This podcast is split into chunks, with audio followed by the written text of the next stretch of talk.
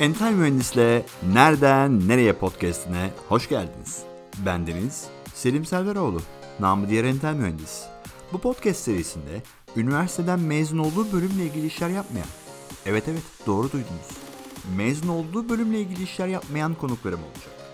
Onların kariyer yolculuğuna nasıl çıktıklarını, hangi dönemeçlerden geçtiklerini, kariyer değişikliği yapıp yapmadıklarını sizler için öğreniyorum. Üniversitede öğrenci misiniz? Yeni mi mezun oldunuz? Yoksa kariyer değişikliği mi düşünüyorsunuz? Mezun olduğunuz bölüm kaderiniz değil. Hadi gelin onların ilham veren hikayelerine birlikte kulak verelim. Merhaba, Entel Mühendis'le Nereden Nereye programının yeni bölümüne hoş geldiniz. Bugün yine çok değerli bir konuğum var ama her zaman olduğu gibi konuğuma sözü vermeden önce hatırlatmalarımı yapıyorum.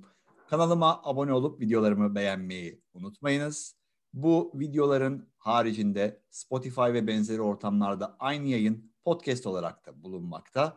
Bununla birlikte beni Entel Mühendis adıyla sosyal ağlardan takip edebilirsiniz. Oradan da takip etmeyi unutmayın deyip sevgili konuğum Işıl'a dönüyorum. Işıl hoş geldin. Hoş bulduk Selim. Nasılsın? İyiyim, teşekkür ederim. Sen nasılsın? Ben de iyiyim, çok sağ ol. Şimdi bizi izleyenler için şu anda ne iş yaptığını söyler misin kısaca? Marka yöneticiliği yapıyorum yani. Aslında pazarlama e, diyebilirim. E, onun altı artık marka, dijital pazarlama şeklinde böyle çapraz çapraz dağılmaya başlıyor. Tamam, süper. Şimdi bunun detaylarına gireceğiz. Ama detaylara girmeden önce hemen zaman yolculuğuna başlıyorum. Lise yıllarına dönüyorum. Lise yıllarında fen matematik, Türkçe matematik, hangi bölümü seçtin ve neden seçmiştin? Fen matematik seçtim. Neden seçtim? Sanırım matematiği gerçekten çok seviyordum. Feni de çok seviyordum. Ama sosyal de seviyordum. Biraz böyle herhalde mesleki olarak veterinerlik, en azından psikologluk istiyordum. O tabii biraz daha böyle sayısala doğru itiyordu.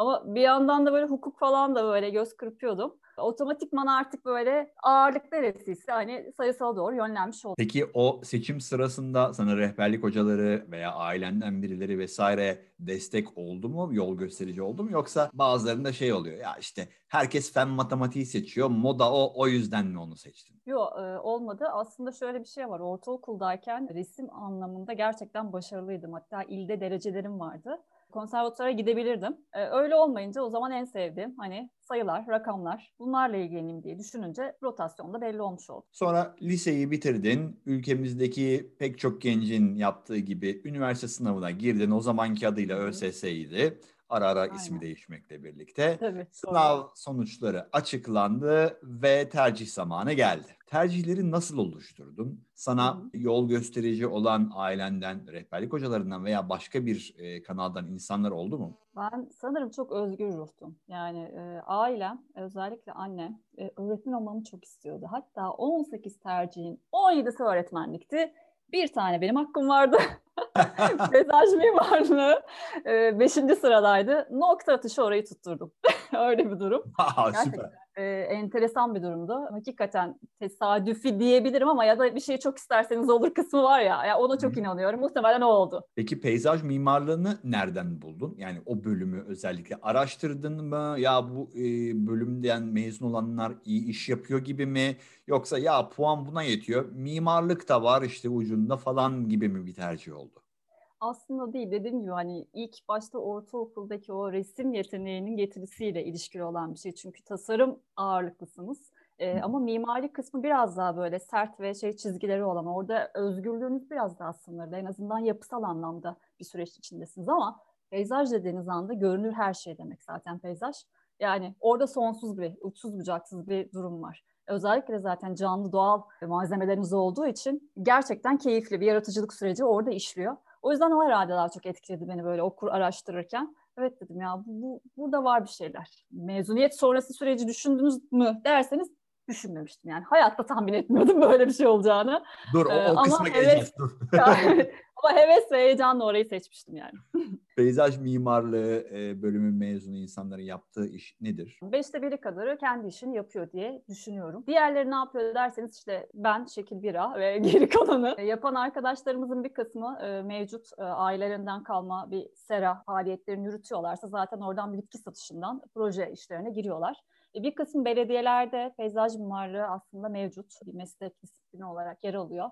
Orada bulunabiliyorlar. Tabii onun içinde biraz tanıdık, torpil, eş, dost falan şeyler gerek. Peki sera dışında, fidanlık dışında peyzaj mimarı bir proje aldığı zaman ne projesi alır? En keyifli yanı şu. Size dört kenar verilir. İçine ne koyabilirsiniz? Ev koyarsınız, site koyarsınız, metrekarenize göre, alanınıza göre ve içine minimum doğal olarak e, yeşille tabii ki renklendirirsiniz ama insanın ihtiyacı olan her şeyi aslında siz yaratıyorsunuz. Özel site projeleri olabiliyor bu, özel mülklere dair projelendirmeler olabiliyor, bahçe, park bahçeler olabiliyor.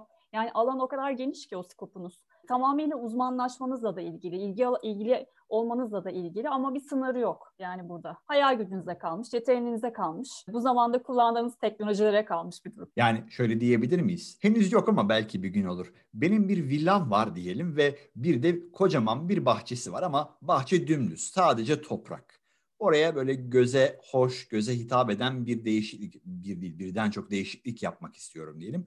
O zaman işin içine peyzaj mimarlarının hayal gücü mü giriyor? Kesinlikle öyle. Hatta şöyle söyleyeyim, eviniz bile yok. Sadece boş bir araziniz var. Onu bile bir peyzaj mimarı baştan yaratır yani. Sizin orada evinizin odalarının konumuna kadar, nasıl kullanılacağına kadar, evde yaşayan insan sayısı onların ihtiyaçlarına göre nelere gereksinim duyacağınıza kadar her tür detay bizim tarafımızdan çözümleniyor. Yani çünkü biz bu şekilde bir eğitim alıyoruz. Yüzde yüz çözüm odaklıyız. Orada malzeme bilgisine kadar her şeyi öğrendiğimiz için ki şu anda evet e, mimarlığın altında olduğundan bu anlamda da çok büyük bir avantaj var. Tamamıyla boş bir arazide her türlü her şey yaratılabilir. Peki teşekkür ediyorum bu peyzaj mimarlığı özeti için. Senin hikayene geri dönüyorum. Peyzaj mimarlığı okurken herhangi bir staj veya işte yaz dönemlerinde ek bir çalışma vesaire yaptın mı? Evet, staj zorunluluğu var zaten 3. sınıfta e, yaz döneminde. Benim bir arkadaşım muassesede ben bir mimarlık ofisinde yapmıştım. E, keyifliydi böyle copy paste yapıyorduk oradan oraya böyle yapıştırıyorduk bütün görselleri.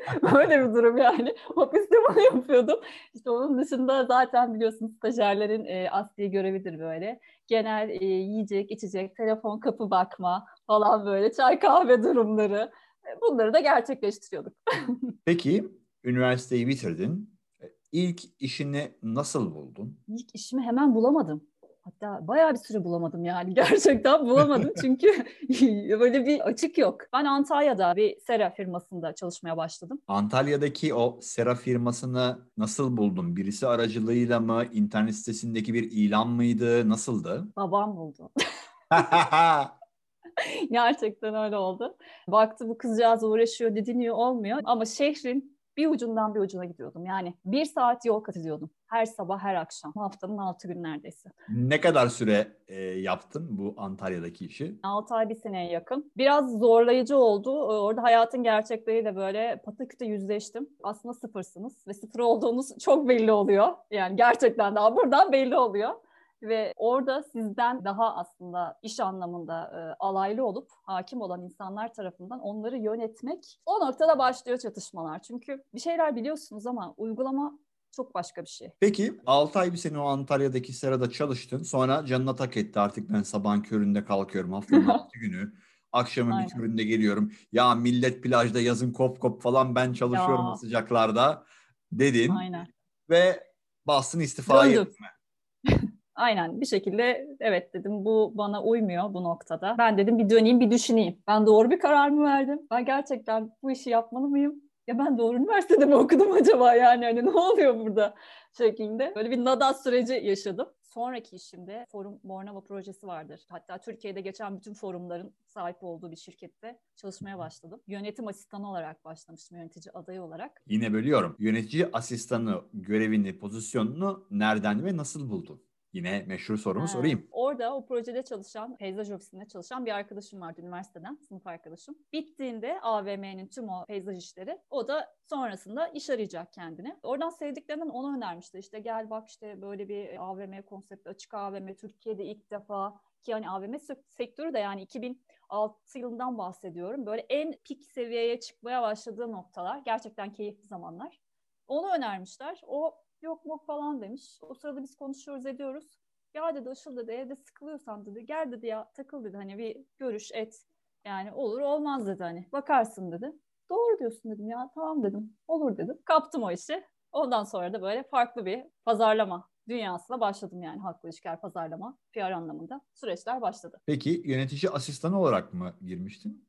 Yönetim asistanı deniyor aslında. Yönetim orada. asistanı, Yönetici pardon. asistanından ziyade. E, Çünkü bütün diğer ekipleri daha doğrusu hani koordine ediyorsunuz. Yani orada kendi içinde kiralama var, teknik var, idari işler var ve AV müdürü var. Ve bunların her birinin uğraştığı iş kolları var. Onların hepsini asiste ediyorsunuz. Aslında her işi öğreniyorsunuz ve belli bir süre sonra da aslında oradan yönetici adayı oluyorsunuz ve ilgili AVM'de bir şekilde yönetici olarak devam edebiliyorsunuz. Peki ne kadar süre orada yönetim asistanlığı yaptın? Ben bir herhalde 6 ay bir sene e, o pozisyondaydım. Ondan sonra dedim ki ya bu kadar iş yapıyorum ben. Bir de bakıyorum birileri böyle geliyor yönetici e, stajyer olarak geliyor.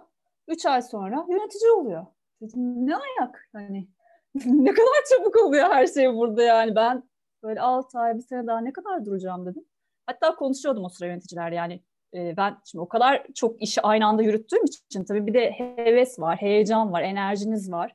Ben konuşuyorum, ediyorum. Ses yok, seda yok. E yani dedim ki ben burada gayet çekirdek yetiştim. Oldum yani hani kafamda çalışıyor. Üniversitede mezunuyum. Yabancı dilim de var. Hani e tamam yani e, şekil olarak da hiç fena sayılmam.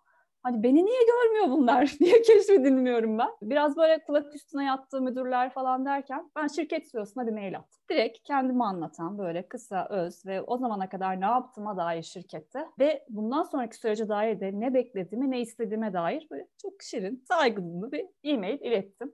Bir oraya orada evet şirket CEO'suna ilettim. Evet. Aynen. Aslında Ve bir yapalım hani kalın bir ka- rapidoyla çizelim. Şey, Aynen aynen şirket CEO'suna boya. ilet. Mailin sonunda da yani bu arada o cesareti de alıyorum. Eğer ki ben şu anda bulunduğum sektörde bir yerlere gelemeyeceksem bana bunu ifade edin. Çünkü benim kaybedecek zamanım yok. Bana net bir şekilde önümü görmeme dair bir dönüş yapmanızı rica ediyorum dedim. Ve bir dipnot daha açayım. Ee, o süreçte böyle şirket CEO'sunun tanıdıkları falan da geliyor böyle. Akrabaları, yeğenleri falan böyle onlar geliyor oryantasyondan oluyor. Üç ayda hop gidiyor. Çünkü ben bu arada kimsenin bir şeyi değilim. Yani onu da belirtmek istiyorum. Ama e, birilerinin tanıdığı kadar da zeki, azimli ve bu anlamda cevval bir insanım. Gayet de talibim dedim. Ve sonrasında ben senin ikizine çıktım.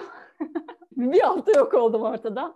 Ve o bir hafta Ya- içinde bana terfi geldi. Yani diyorsun ki bombanın pimini çektim, bombayı Aynen. bıraktım ortaya ve kayboldum. Kesinlikle öyle. Yani hani sonrasında zaten ne olacağı belli yani. Hani ya ben varım ya yokum. Yani Hı hı. bunu da görmem gerekiyordu. Sonrasında terfi aldım. Reklam halkla ilişkiler yöneticisi oldum. Şimdi ben arada aslında eğitim sürecine de devam ettim. Halkla ilişkiler okudum açık öğretimden. Psikoloji master'ı var bir 3 yıl sonrasında. Sosyoloji okuyorum. Eğitim ve okuma aşkım devam ediyor. Peki bir reklam ve halkla ilişkiler yöneticisi bir firmada ne yapar? Aslında ne yapmaz desek daha doğru olur.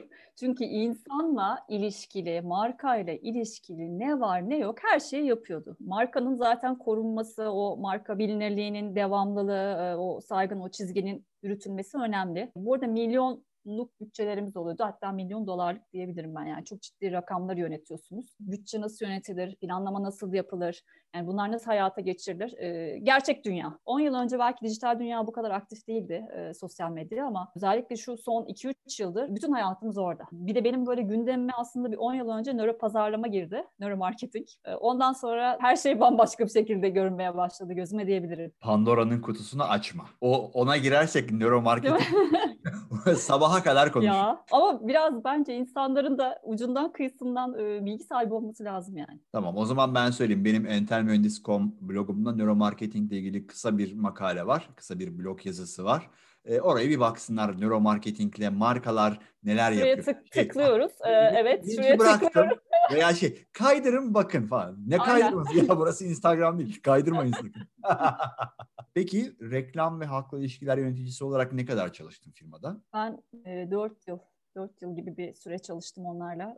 Çok da keyifliydi. 4 sene çalıştıktan sonra yeni bir iş mi bulup ayrıldın? Nasıl oldu o süreç? Ben gözlemlemeye başladım. AVM sektörü Nirvana'ya ulaştı. Ondan sonra patlayacak yani. Birkaç yılı var. O birkaç yıl sonra zaten o doluluk dan sonra Pataküt'e gidecek. Dedim ki madem ben burada bunu öğrendim, bunu yaptım. E, en azından pazarlama, halkla ilişkiler anlamında da bir şey var. Yani bir, bir cevher var. O zaman dedim farklı bir en azından sektör ve alana yöneleyim, deneyeyim. Orada da varsa eksiklerim görmüş olayım. Bu süreci de yaşayayım yani ben doğru yolda mıyım acaba yani uğraşıyorum ediyorum ama ondan sonra farklı bir sektöre girdim. Nasıl o girdin? derseniz o da hayvancılık sektörü. Çok Nasıl girdim? farklı ee, evet. İlandan e, başvuruyla galiba.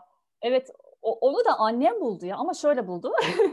e, gazete ilanını e, ki ben hayatta gazete ilanı bakan bir de değilim. Bir gün öyle bakarken aa diyor bunlar diyor bir ilan vermiş diyor. Bir başvursana falan dedi. Ya dedim Allah Allah gazete ilan mı veriliyormuş dedim yani. Hangi devirdeyiz ya? Neyse dedim bir arayayım dedim. Ya, biraz öyle oldum ama yani iyi dedim bir arayayım, görüşeyim. Tetra Pak grubunu da girdim yani böyle global bir şirket. Ülke pazarlama yöneticisi olarak başladım orada. O zaman böyle uluslararası alanda biraz daha böyle çapınız genişlemeye başladı. Çünkü o süreçte ben İsveç'e gittim, eğitim aldım. Web sitesi eğitimiyle ilgili süreçler başladı. Ee, işte dijital kısmı biraz daha yoğunlaşmaya başladınız. Bütçeleriniz farklılaştı, iletişim kurduğunuz dil, e, sektör, e, oradaki ihtiyaçlar, değerlendirmeler, projeleriniz her şeyiniz değişmeye başladı. Eksik kaldığınız ne varsa bu sefer oradan tamamlamaya başlıyorsunuz. E, o da çok keyifli bir süreçti. Yani bir buçuk iki yıla yakın çalıştım. E, sonra ne oldu derseniz Türkiye'de küçülme kararı aldılar. Ki zaten artık yok öyle bir şirket. Yani bir iki yıldır hiç yok. Öyle bir durum olunca da mecburen değiştirmek zorunda kaldım. Peki şu andaki çalıştığın firmaya gelene kadar ki süreçte hadi biraz hızlandırayım seni çok böyle mülkata dönmesin. İşlerini hep internet siteleri üzerinden mi buldun yoksa arada böyle bir network dediğimiz hani kendi kişisel ağındaki insanlardan destek aldın mı? Ya son 3-4 yıldır bir kere o network ciddi anlamda işliyor. Yani bana çok fazla gelen oldu. Hatta enerji sektöründeki işlerim tamamıyla öyle gelmiş olabilir. Yani şu anda çok net hatırlamıyorum süreçleri. Ben o noktada zaten böyle şey platformlarından koptum diyebilirim birazcık daha böyle kariyer platformlarından. Yani arada bir hani bakıp aa ne olmuş falan. Yani şeklinde bir durum oldu. Sonra zaten bilmiyorum ama LinkedIn üzerinden son iki yıldır inanılmaz bir şekilde profesyonel hayat dönüyor. O zaman sana şu son sorumu sorayım. Üniversiteden yeni mezun olmuş veya işte mezun olmakta olan, mezun olmak üzere olan son sınıftaki belki genç arkadaşlara önerilerin neler olur? Birinci soru. E, hmm. İkinci soru da böyle işte marka yönetimi, halkla ilişkiler ve benzeri o alana girmek isteyen gençler varsa ne önerirsin? Genel olarak herhalde en çok önereceğim şey cesaretlerini asla kaybetmesinler. Yani ne olursa olsun dandik bir bölümden de mezun olsalar, ya yani hiçbir bölümden mezun olmasalar bile her zaman umutlu olsunlar. Hiçbir zaman kendilerini kaybolmuş gibi hissetmesinler. Öğrenmeye her daim açık olsunlar bir de hayatın güzel sürprizlerine açık olmak lazım yani. Bazen mucizeler gerçek olabiliyor. Bunu da bilmek lazım. Kendi işimle ilgili olarak da en çok aslında dijitalde döndüğü için tüm dünya markalaşma süreçleri de e, ilk önce buna bir hakim olmak lazım. Yani ben e, ne biliyorum, ne yapıyorum, gerekirse literatürden araştırma yapabilirler, öğrenebilirler, okuyabilirler. Yani o kadar açık bir kaynak var ki şu anda.